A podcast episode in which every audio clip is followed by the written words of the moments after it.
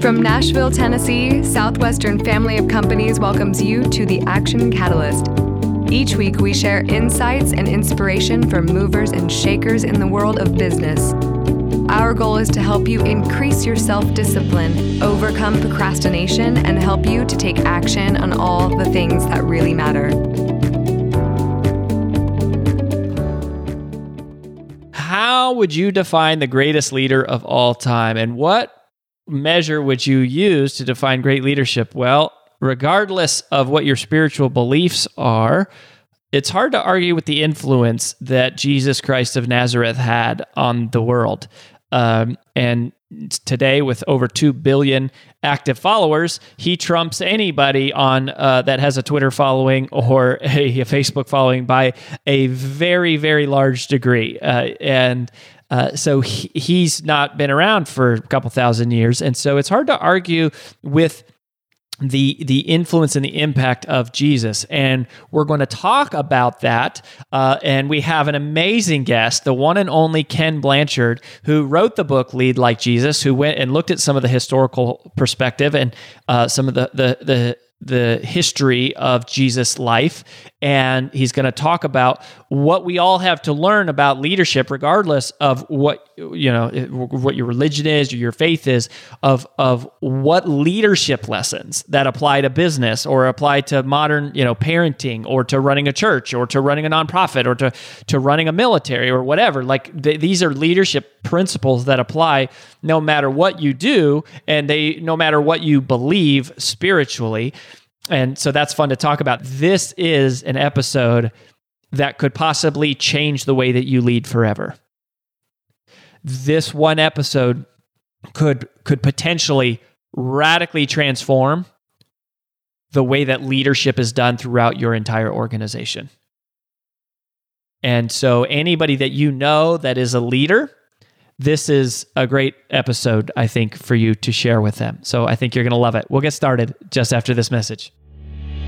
This episode is sponsored by Southwestern Coaching. Southwestern Coaching has helped over 11,000 people increase their incomes by over 25% on average. As a successful salesperson, you know the importance of increasing your sales, but sometimes you might just need a little extra push and accountability to meet your goals and grow your business.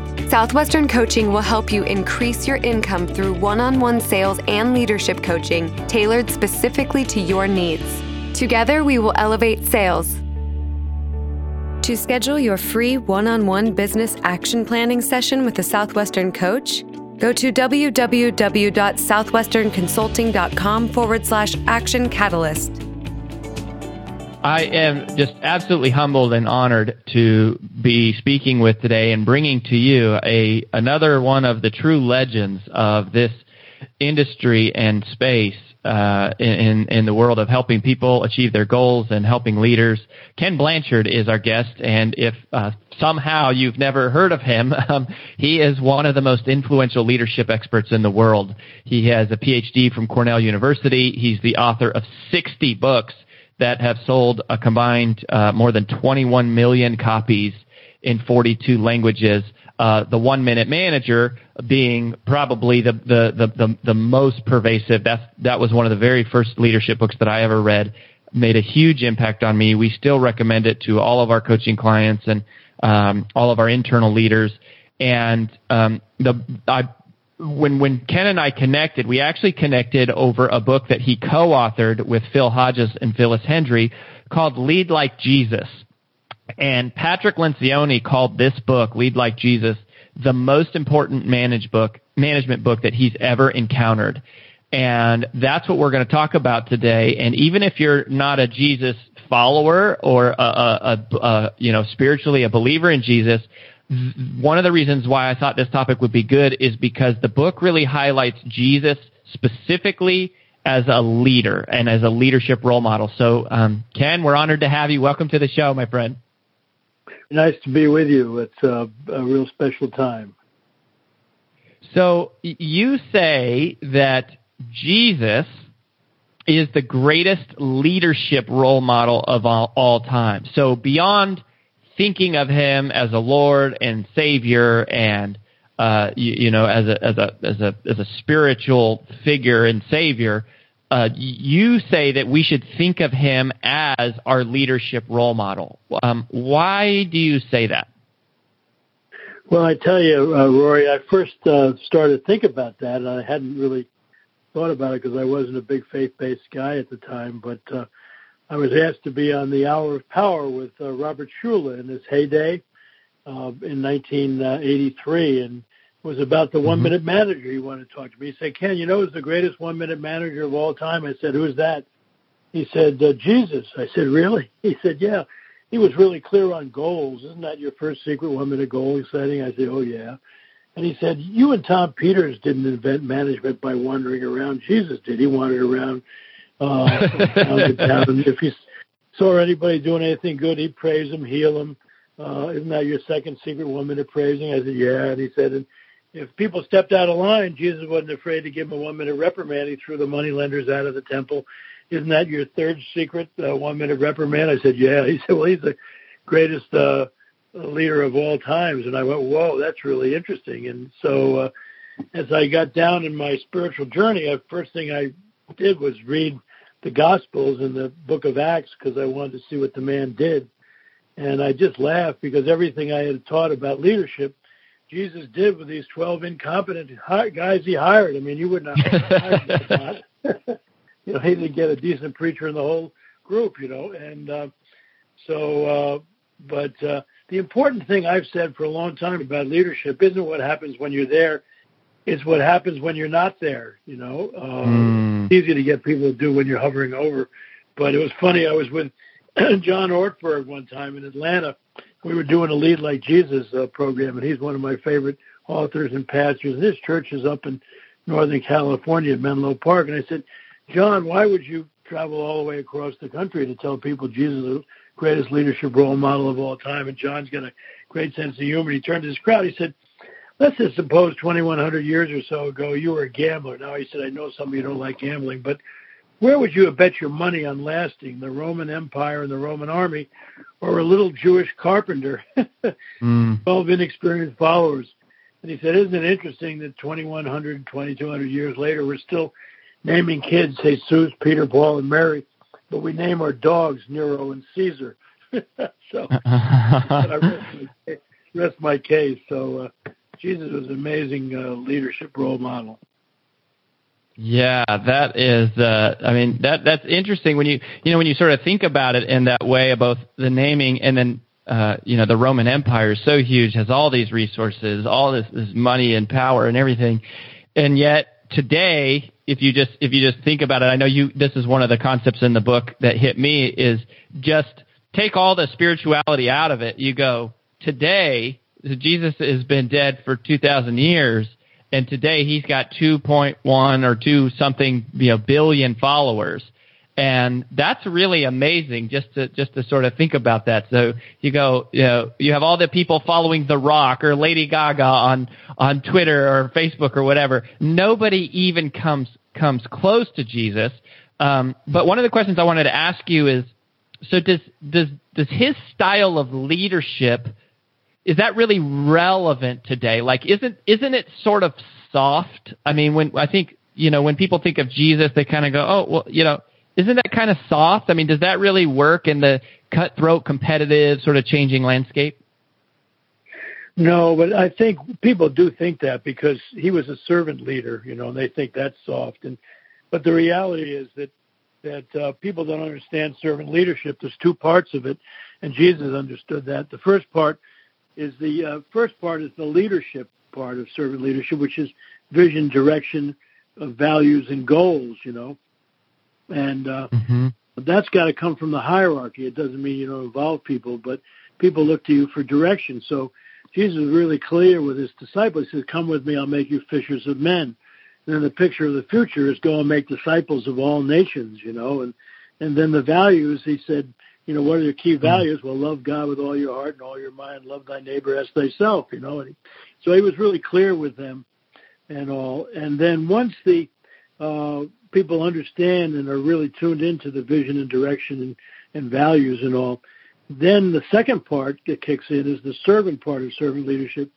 And now that's when you turn the pyramid upside down and you now work for them.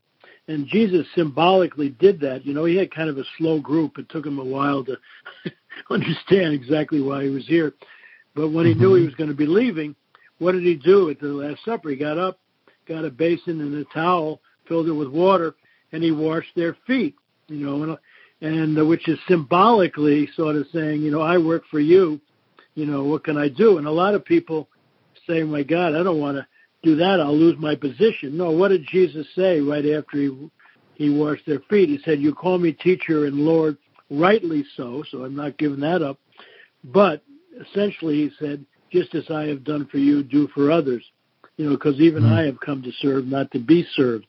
And I think that's where the real action is in organizations is if you turn that pyramid upside down once people understand where you're going and the goals and the values and all, then you're working for them so they can accomplish the goals and live according to the vision and all and you're trying to empower people all the way down to the people who deal with your customers you know? And uh mm-hmm. the whole sales area imagine being a sales yeah i wanted uh, tell me your because you and i were having a chat about this. So like you know you you you, you know not knowing much about southwestern consulting before we met you know, you and I started talking about sales, and that's you know, what we do is really sales coaching. And and you had a philosophy about this, and I, it's it's worth you sharing that. Well, it's just so, so obvious, you know, in in uh, in sales, you know, if it if it's all about you and uh, your goal accomplishment, uh, people are going to read right through that and all. But if your main concern, which I think is sure you have a vision about what you want to accomplish and you have a, a good product hopefully and all that kind of thing. But the real great salesmen focus on developing a relationship with the person that they're working with so that they know how what they're selling really can help those people be better at what they do and all. And so it's it's you know it's that whole thing about relationship selling, uh, you know, not results uh, selling, and and the and the results will come if you develop great relationships. It's really amazing when we look at our company. Uh, people will often will work with them in a company, and then they'll get transferred or they'll decide to leave and all, and they always take our people with them. Why? Because they have a relationship with them, and they and they say, "Gee, you know, I'm moving over here. I want you to come on in and and uh, and tell us, uh, you know, how you can help us." And so that's that's mm-hmm. where the action is, and that's really kind of turning that pyramid upside down in sales, you know, you know, so you have your vision and your direction, but you're really working so, for them. That's the ser- for servants selling. Yeah, yeah, that is that's part of our philosophy is, is servant selling, and we talk about it a lot on the podcast. And I just thought it was interesting how you you you know you know you obviously share that same philosophy, and it comes from the same place. In our case, uh, you know, just from being believers and stuff. But yeah. I want to go back well, to the know, leadership. One, one of the things uh, oh. one of the things I was just thinking about is that a lot of people misinterpret Jesus. He didn't come to start a religion. He came to build a relationship. Uh, and I think if people would remember that, you know, and I think the minute you put that into a religion and get into a hierarchy and a bureaucracy, then you get into, you know, judgment and evaluation. And Jesus said, "You'll be known as my disciples by how you love each other." You know, mm. you know, not judge each other. And uh, so I think that's what relationship selling is is realizing this person in front of you is an important human being and how can you uh, help them be the best that they can possibly be that's so powerful. Uh, Jesus didn't come to start a religion; he came to build a relationship. Make sure that y'all uh, help people and, and, be clear on that ourselves. The um, so one of the things that you you mentioned to me when we were having a conversation a while back uh, you were just chatting on the phone, but you said something that really caught my attention. You said that a part of what leadership is is, and I think I think you you said that a friend or a mentor taught you this was is managing the managing the present, but also preparing for the future, or something to that effect. What what what, what is that principle? Where did you learn it from? Yes, I wrote a book a number of years ago with Terry Waghorn, who was with KPMG in Europe, and the book was called uh, uh, uh, God, I forget the title right now. That's when you know you've written a lot of books. When you don't, you can't remember the titles. You've got so many. uh, but but uh, the philosophy was is that as a as a leader, you have to manage the present and create the future. Uh, and where you get in a lot of problems in organizations, I think, is when you take people with present time responsibilities and send them away to to plan your future because very often they'll kill the future because they're either overwhelmed with the present or a vested interest in it. And so uh, when uh, the name of the book was Mission Possible, how to create a world class organization while there's still time. How's that? I came up with at, at our our 55th reunion this year. We had a rule: if you couldn't remember something, it, give me 15 minutes. so, uh, so didn't come right. up with it, but when when I came up with that concept, my wife was the president of our company. She has a PhD in communication, and she was much better at that kind of thing. But she said, "That's what I want to do. I want to head up the Office of the Future." And she stepped down as president, and turned it over to her brother, uh, and uh, became the head of the Office of the Future, and had two or three people, full time jobs, studying what was happening in our industry. Uh, and uh, so that when uh, you know 9/11 came, you know, and all that kind of thing, uh, uh, the uh, we were prepared because we knew about the internet, we knew about training online, and and a lot of people didn't know about that. So it's a it's an interesting concept, I think, that uh, is is think about those two things. It's so, powerful, and you so you, you know you talk about with with Jesus how it's it's creating that vision, you know, and, and sort of like, but then preparing people for the future. I mean, tell, go go tell all the world is both of them. So. Um, okay, so here's what I, I wanted to, to really kind of get to. Okay, so you hear, all right, lead like Jesus, and whether you're a believer or not, you go, okay, well, it's hard it's hard to argue with the guy's results, right, as a as a leader and the impact that he's he's made. Um, what then and, and then you go, okay, and what is his philosophy? Okay, it's servant leadership, right? It's washing people's feet. It's it's coming not to to to be served, but to serve.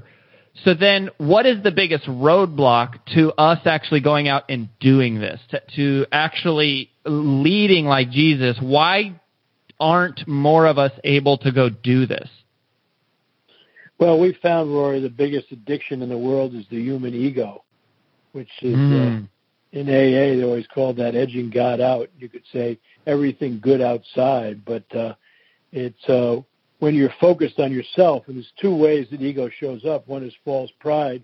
When you have a more than philosophy, you think you're brighter than, smarter than, and all, and and you you kind of uh, push people away because they just don't know as much. And and people with that uh, mindset running organizations, they want everybody sucking up the hierarchy and realizing all the brains are in their office uh, but the uh, other uh, ego problem is a fear or self-doubt. You know, when you have a less than, you know, philosophy, now you say, oh God, I don't know if I can do this, you know, and this other person's really smart, you know, and all that. And you're that's an ego problem. That was a, yeah, because people didn't think that. But when you're into your moaning and groaning and and self-doubt, what are you focusing on, yourself or others? Hmm. you're focusing on on yourself. And, and we have a 12 step Egos Anonymous uh, program. And it's really fun. I was working with our country club uh, leadership here in, in Skaneateles, where we spend the summer. And I, I had them do an Egos Anonymous meeting because I had them stand up one at a time and talk about a time when their ego got in the way the last 48 hours. And I said, if you can't think of one, you lie about other things too, because, you know, periodically we either somebody says something and you say, God, you've got to be kidding me. We got this false pride thing. Or, or somebody will do something, oh, God, I, I could never do that, you know. And uh, so uh, the anecdote for, for uh, false pride is humility, which I think is a really key aspect of what we're talking about. And I think of, about great salespeople and all. Jim Collins in Good to Great said that the greatest leaders uh, have two uh, two things in common. I think this are great with salespeople, which is resolve, which is determination to accomplish a goal and all. And the second is humility. And he initially thought that was a weakness, and he said to researchers, you know, you know that can't be the number two, and they kept on saying it is, because people think that uh, humility is a weakness. It really isn't, Rory. In fact, when I worked with Norman Vincent Peale on a, a book we did when he was 86 years old, we came up with uh, wow. people with humility don't don't think less of themselves. They just think about themselves less, And so uh, that's a really important concept uh, that you don't think less of yourself. You just think about yourself less. Uh, and uh, so that's the anecdote for false pride. The anecdote for for self doubt and fear is to distrust that God didn't make any junk. You know, the unconditional love that my mother used to say there's a pearl of goodness in everyone. Dig for it with some people, mm-hmm. but it's there. Uh, you know, and so we just need to trust that we might not have all the skills we think we would like to have, but we're we're beautiful in our own way. So, but uh, that's the biggest wow. issue is the human ego. Yeah, that is so powerful. I think, gosh, that dichotomy of the more than and the less than that that both ways. Uh, you know, you always think of ego as being self-absorbed, but you don't think of self-doubt as being self-absorbed, but it absolutely is, and it's like both of those get in the way yeah. of service. That's so. Well, look, look at so, all look at all the negative addictions: alcohol, drugs, sex. All those are people who don't feel good about themselves, who are looking for some outside agent to make them feel more powerful, more uh, good, and all that kind of thing. So it's a, it's a really important uh, thing, and so that's why we have a lot of leaders now. Uh, or when they have their meeting with their people once a week, they start off with an Egos Anonymous meeting, and it it really has brought the group together unbelievably. And I wrote a book with Colleen Barrett, who was president of Southwest Airlines after uh, Herb decided to step down, and she's a wonderful person. But she had a great saying. She said, "People admire your skills, but they love your vulnerability." And I think a lot of people mm. uh, are afraid to admit that they don't know something, you know. And I think boy, as a salesperson, if if somebody says, ask you a question, rather than trying to fake you know all the answers, you say, that's a really good question. Let me see if I can find the answer, and I'll get back to you. You know, and rather than thinking less of you, they're going to think more of you. Yeah, I, Ken, uh, this is so so good, and I uh, I knew that this time was going to go by fast. Where do you want people to go? Uh, uh, like, what where would you direct people, Ken, to either learn more about lead like, lead like Jesus, or uh, you know, learn more about you? What are you what are you focused on? Well, I think that they, they could go to leadlikejesus.com, and our book is called Lead Like Jesus uh, Revisited. It's a more up to date version of that that book if they wanted uh, to uh, check that out. If uh, uh, and then in terms of our own company, uh, we're in the training business. Lead Like Jesus headquarters is in South Carolina. We're in uh, San Diego, uh, and it's uh, kenblanchard.com. And I guess the book that describes what we've been doing the most over the years is a book called Leading at a Higher Level. Uh, and I had 18 co-authors, and these are all the people who helped build our company with content and all that kind of thing. So it was great. Wow. Uh, well, the uh, the last little thing here. What are some of these warning signs? You know, like if somebody is out there listening and they go, you know what, uh, I'm not so sure that I have been leading like Jesus. I'm not sure, like maybe I'm not such a servant leader. What are some of the warning signs that you go, hey, if these things start to show up in your life, uh, then you probably need to really dig in and and and get real about you know understanding this. Yeah, well, I think the biggest thing is to watch the people around you, and when you show up, does everybody stop talking? And and uh, when you try to get feedback from them, they they kind of go silent or they butter you up or what have you. I I think that the the real sign that you're a servant leader is that feedback is the breakfast of champions, you know, and that uh, hmm. people are willing to be straight with you about things and also praise you as well uh, when things are going well. But uh, the big thing is, do they feel like they can bring their brains to work uh, and make decisions, or do they always have to run to daddy uh, to find the answers? And so that uh, what you really want to is you want to produce eagles, not ducks. Ducks go quack, quack, quack, quack, quack. It's our policy, quack, quack. I just work here, quack, quack. I didn't make the rules, quack, quack. You want to talk to my supervisor where an eagle will say, hey, you know, like at Nordstrom's, no problem. I'll take care of it. I just love that kind of stuff. Mm-hmm. Well, sir, it's uh, it is such an honor, and I know that uh, I know that you were close friends with uh, Zig Ziglar, who made a big impact on my life, and uh, I know that you knew so many of those National Speakers Association, uh, you know, early early m- members, and Charlie Tremendous Jones, and uh, Norman Vincent Peale. I know, and all these all these these different people that you've worked with, and thank you for an, an amazing. Uh, uh, lifetime of work and body of work, and I know that you're you're still producing so much rich content, and uh, just you you make a real difference in the world, and and you've meant a lot to a lot of people, and and you know I'm one of them. Well, I I appreciate that, and I feel very blessed. You know, I just uh, Lord has been good to me and opened a lot of doors that that uh, have helped, and so I I feel really uh, really blessed. you know, for me, talking to people like Ken Blanchard is I mean, that's a. I mean, Ken is a celebrity. These these people, these these guys are legends, and uh, you know, Zig Ziglar and Charlie Tremendous Jones and Norman Vincent Peale, and it's like Ken knew all these guys, like uh, and gals, uh, and and he talks about um, just just like it's it's just rich. It's just rich. And when you spend time with somebody like him, it's just like, gosh, he's so wise and he's spent so much time studying and learning and applying, and also has has has built a very large company, multiple companies, and um, it's just really cool. There's not really anything I'm going to add to what Ken has said. Um, I more just wanted to come back through and highlight the my five biggest takeaways and um, you know, I'm I'm like you here. I'm just learning at the feet of all of these people that come on, and sometimes I feel like we've got content that that really sort of accentuates what they're saying. Uh, but when Ken was talking, I was just like, "Oh, that's so good! That's so good! That's so good!" And so I just thought I would give you my five biggest takeaways, and then of course your action item for the week.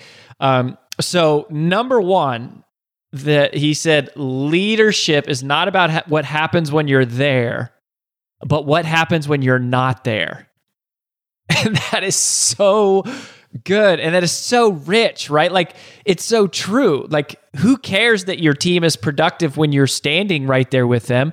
That any anybody will do that. It's just sheer like you know title and fear and trying to keep their jobs. But what are people doing when you're not there? And I think that's one of the things that I've always loved about Southwestern Cons- Consulting is that um, you know, in a lot of ways, Henry's always granted us the freedom to sort of build the whatever culture we wanted and whatever you know the team wanted. And because we're a virtual team, you know, our coaches are scattered all over the world, literally. Um, it's like we've just built this team. One, we're not like a leadership hierarchy, really. We're not big on titles and stuff. Um, and uh, the you know we do have leaders and managers and stuff. You have to when you you start growing to the size that we're at, but the the the idea is we've always built this culture where people were always empowered to where they felt like not felt like they they are in charge of their own deal and they and they do feel like that. They they feel like they're in charge and and they're everybody is empowered to operate in a way that it's like they're the commander of their own little ship. And so it's it's amazing when you do that because it's so much less stressful for everybody. And it's and as the leader if you think about you don't want to build that culture that that needs you to be there every second every day. Like if you have to do that then you're you're never going to scale you're never going to multiply.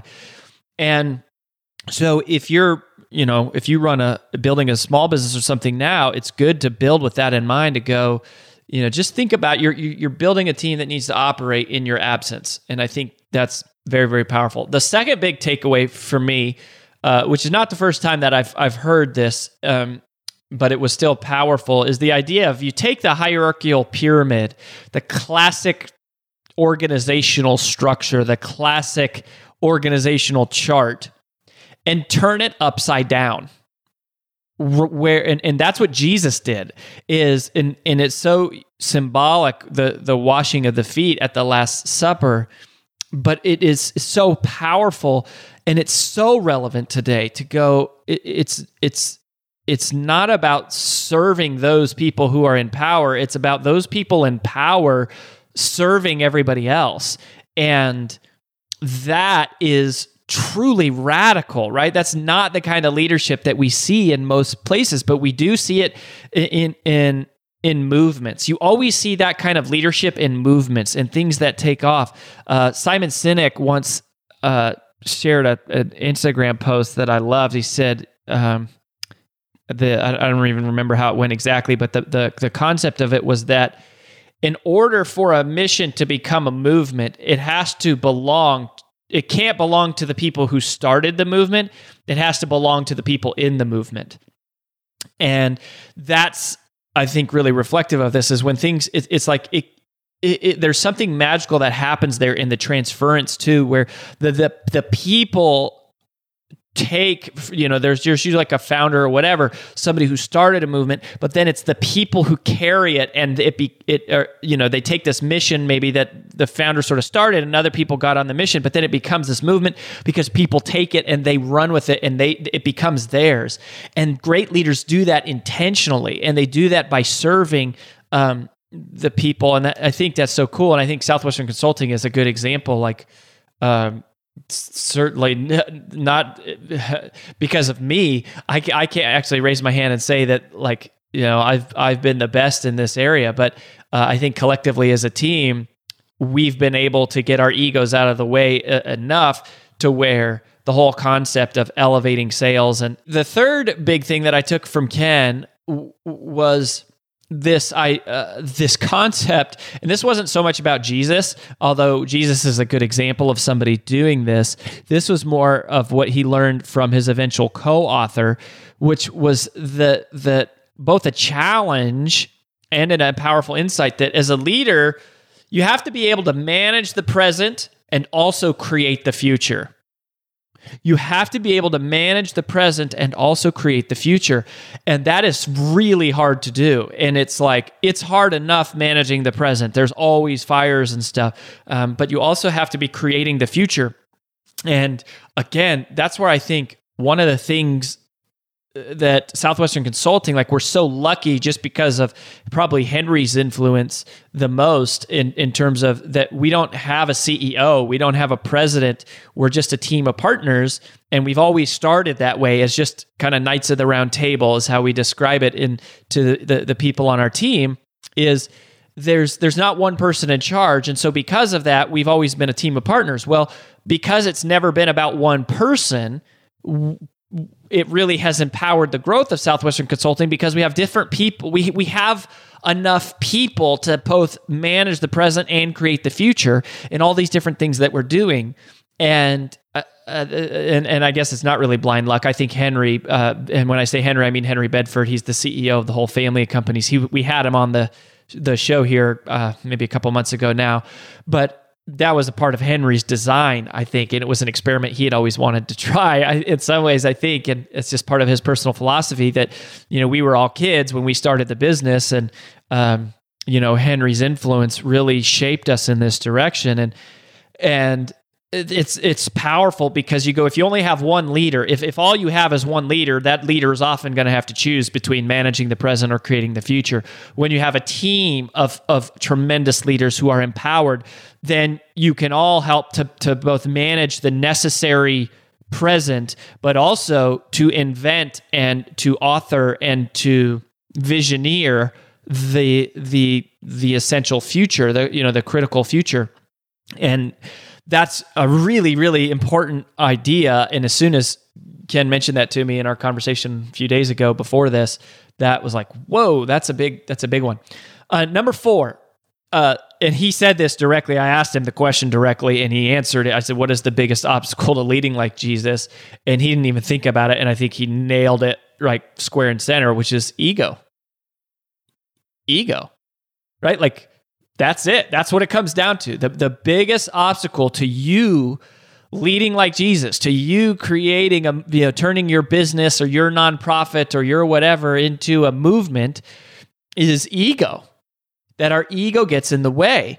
Um, and I, it was really interesting to me though about how you know when you say ego it's he said you know there's two types. There's more than and less than. People who are more than are you know they're they're the overachievers. They, and they want they work really hard. And so they want people to know that they're smart. And they want to know they want people to know that they have good ideas. And they want people to know how much work they put in. And i think uh, you know, for me personally, that is the area of ego that I struggle with because I've always worked really hard and I want people to value, you know, my intelligence and ideas.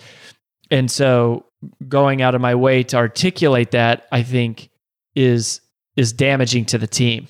Right. And I think that's something that holds me back and and you know, in some ways obviously has held our team back in the past. And, you know, I, I, hopefully that will die and continue to die more and more. Um, and and that's how I think when you hear the word ego, you typically say that. Um, ironically, I remember when we first started Southwestern Consulting, I I remember a saying that ego was going to be the the biggest challenge for us because we are a team of high powered, you know, extremely high powered people. Um, and somehow, you know, we've been able to come together as a as a as a team. Um, but I think you know my ego is is one that needs to be managed and it needs to be dealt with and it needs to be killed. And that's another place where i'm thankful to have partners who don't take that crap right? Like they they keep me in check and uh, that's i'm so thankful for that um, because the ego is man it's just this beast and and the more it gets fed like the faster it grows and then it just becomes this this monster uh, anyway, so that's enough about my shortcomings uh, for one episode. But I think that is, uh, you, you, know, that's what most people think of when they think of ego. But uh, what was interesting to me was the whole less than side that, you know, self doubt. Um, we don't think of that being an ego problem, but it is because you're focusing on yourself. And I think that is such an important distinction is to go like, uh, you know, if you if you feel less than in self-doubt here's here it is. Self-doubt is a form of indulgence. Self-doubt is a form of indulgence.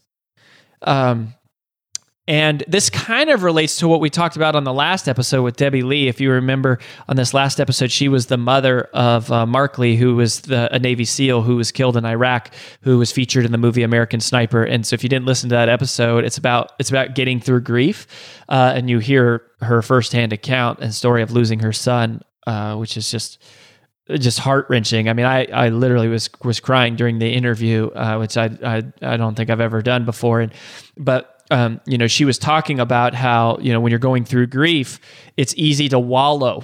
It's easy to, you know, become absorbed in it. And there's a grieving process that is healthy that you need to go through.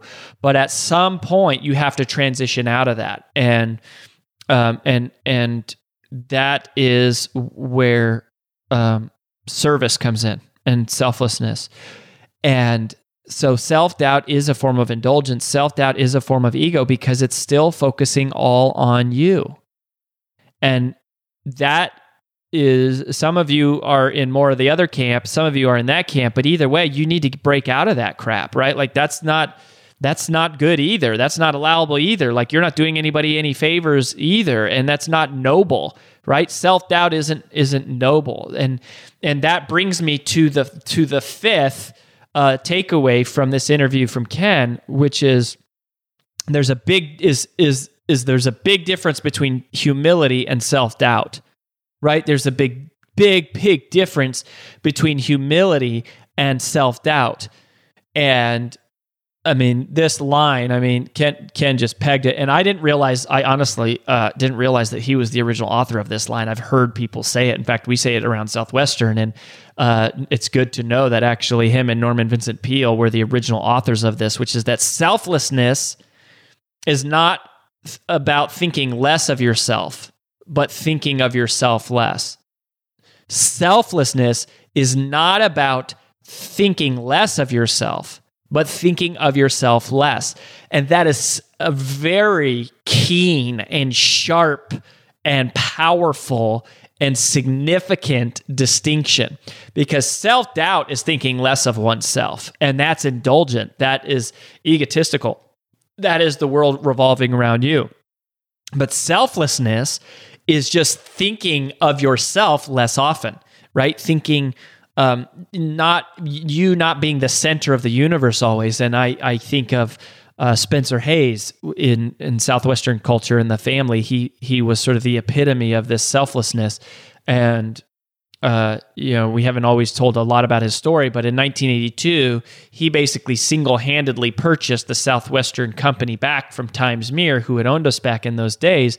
But instead of deciding to own the whole company, he decided to create an equity plan where all of the, the, the senior leaders and top producers and people could earn their way into owning equity.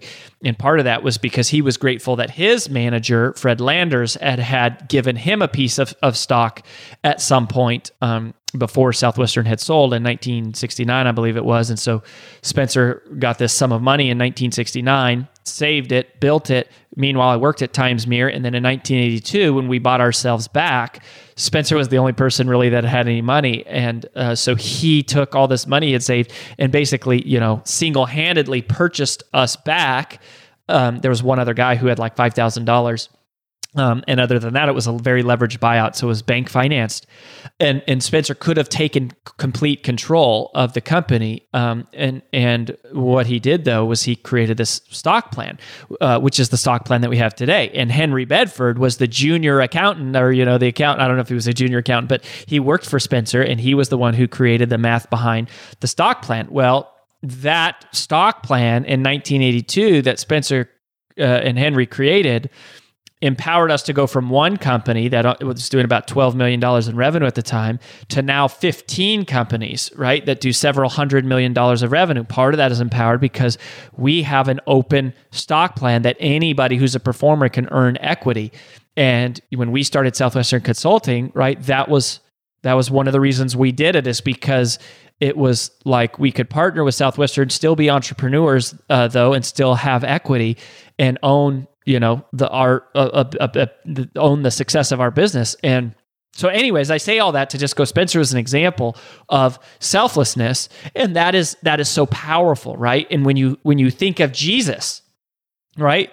You you you cannot there is no greater example of selflessness than dying for other people. And i think that's why we're drawn to these stories um, you know, like Debbie from last week, her son died uh, for the sake of serving other people, and that's what her heroism looks like. And and you know, there's no greater sacrifice and, and price than one's life, and Jesus is is the ultimate epitome of that, the the example of that. And so, you know, regardless of whether or not you believe in him, that's the whole story of Jesus, right? Is he was perfect, he had no sin he took sin upon himself and was basically tortured and, and brutally beaten and uh, humiliated and uh, you know murdered. And and he did that because he wants to know you because he wants a relationship with you because he wants to serve you. And Ken also hit that nail on the head right? When he said Jesus didn't come to create a religion he came to create a relationship he didn't care about all the rituals and stuff. He wanted to know you. He wanted you to know that he loved you. And that is really, really different. And that's really radical. If you look at one of the things of all the different religions of the world, most of the gods live up there in heaven, right? And Jesus is the one who came down from heaven, walked among us, became us, and then died for us. And so, you know, just theologically speaking, that is a very uniqueness of Christianity that it's it's based on selflessness. And here and here, all these years later, you know, look at the following that still exists because of the the, the power that that's what leadership is. That's what it looks like. Um, so selflessness isn't thinking less of yourself, but thinking of yourself less. Um, hopefully, you found those to be as rich as as I did, and uh, man, what an opportunity to just get a few moments with Ken unscripted to just kind of hear some of his heart. So, your action item, right, for the week is uh, to focus on being selfless, but also in leading, right, in parenting, in uh, teaching, in entrepreneuring, in whatever it is that you do every day selflessness is that is the way. And the ego the, the ego as ryan holiday say the ego is the enemy. Um, so who can you serve? Who can you help? Who can you support? Uh, how can you be more selfless.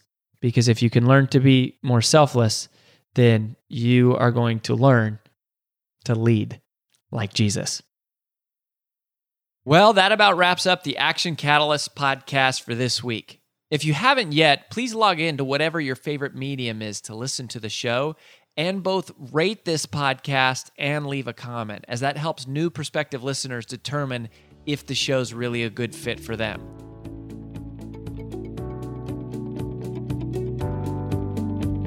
If you enjoy this podcast, please make sure to subscribe, leave a review, and screenshot this episode to share with your friends on social media.